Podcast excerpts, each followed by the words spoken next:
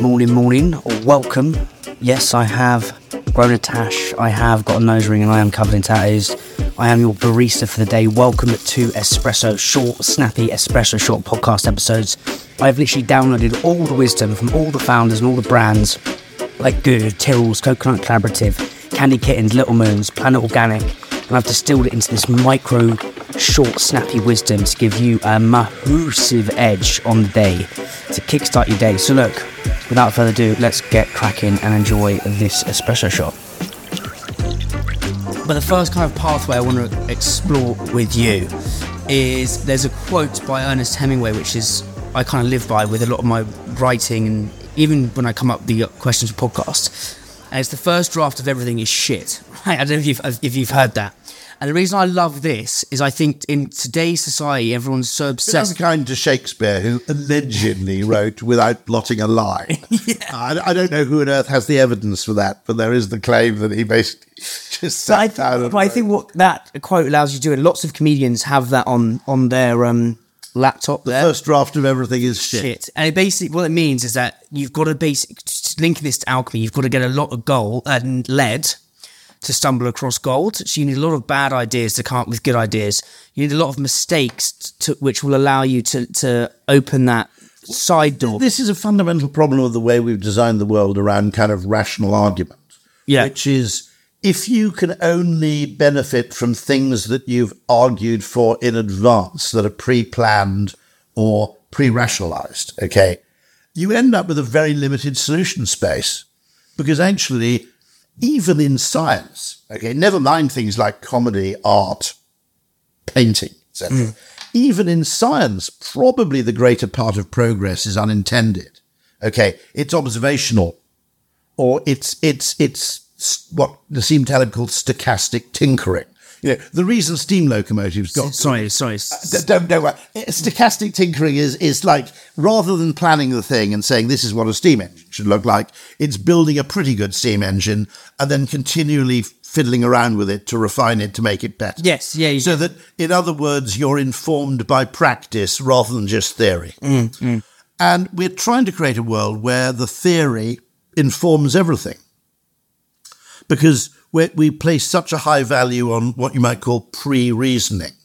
Now, I mean, from my field of advertising, quite a lot, not all, um, quite a lot of the things that actually happened were not a case of someone planning something and arguing it through. They were a case of something happening accidentally and, and this is an important and, someone having both the, the perceptual acuity to notice the significance of it and the confidence to actually use it. Okay? In other words, the confidence to act on an accidental occurrence. Quick one, guys. Espresso's have got a brand new sponsor, Unleashed. Unleashed is inventory management software that talks directly to your finance and ecom software. We use Unleashed daily at Islands. I bloody love it. We've cut our admin time in half, saving approximately 30k a year. Why use it? Save money, save headaches, save stress. Get granular clarity on your margins. Know where your stock is. Don't miss availability. Look, your favorite brands literally use Unleashed as their backbone. Candy Kittens, Tiny Rebel, Trip, all use it religiously. Look, there's a link in the show notes. Please feel free to book in a call with Josh and his wonderful sales team at Unleashed. They're amazing. Even nothing comes of it. And even better news, you'll get your first month free if you reference Hungry. Thank you. One of the greatest brand assets you can imagine, the Dulux dog. Now, you can post rationalize why it's so great to have an old English sheepdog as a you know as a character in a paint commercial. Didn't happen like that at all. They were filming in a house which they'd rented. Okay, the owner of the house they'd rented for filming the commercial owned an old English sheepdog, and it kind of escaped and wandered into the shoot. and the director of the commercial said, basically, the dog stays in the picture. Okay.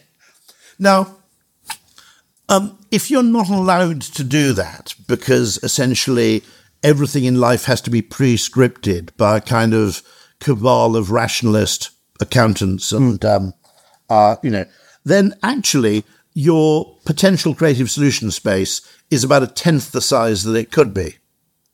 And you know, I'm I'm going off on Saturday to be interviewed by Rick Rubin for his podcast, and you know, he completely accepts the role of serendipity, accident, um, deliberate imposed randomness, or in some cases, another, you know, another creative technique is the what you might call the intermediate impossible. So you say we've got to make money from an airline, but the one limitation is the planes aren't allowed to leave. Sorry, what were just to, sorry to interrupt? What were those three things? Well, all of them are what you might call a case where you allow both fortune, serendipity, experience, and unintended consequences mm. to inform the nature of your solution.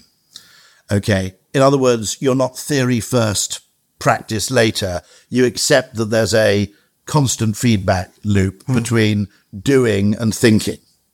That's why like the first draft of everything is shit. It's, shit. Because, it's because it allows for that serendipity. I mean, someone once said, which is not a bad criticism of socialism. Socialism is uh, a political doctrine based on the mistaken belief that you can get things right first time. Mm. In other words, you have a theory of how the world should work, and uh, the theory appeals to you, so you go and then unquestioningly impose it on reality. You know what the for sure. What I wanted, um, probably a better criticism of communism. I want to like almost imagine we've. I think everyone in their early career is so we're taught to go down this one route mm. where it is is that is that, is that whole pre pre-planning, pre-rationalizing, pre-rationalizing your life at 18, I think is nuts, right? Like there's like, we want to do this. Yeah, yeah, but I had a friend who was the head of policy for the Liberal Democrats.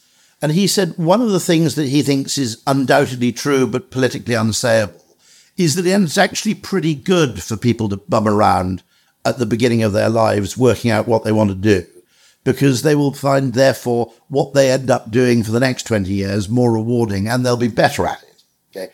But he said the idea that actually some period of youth unemployment is desirable is just politically unsayable is probably right. Yeah. You know, it's off. No, for sure. It's like, it's, it's, it's, it's someone I interviewed a guy called David Hieatt. It's like just because you know the problems, I mean, you know the solution, right? Which I thought was brilliant.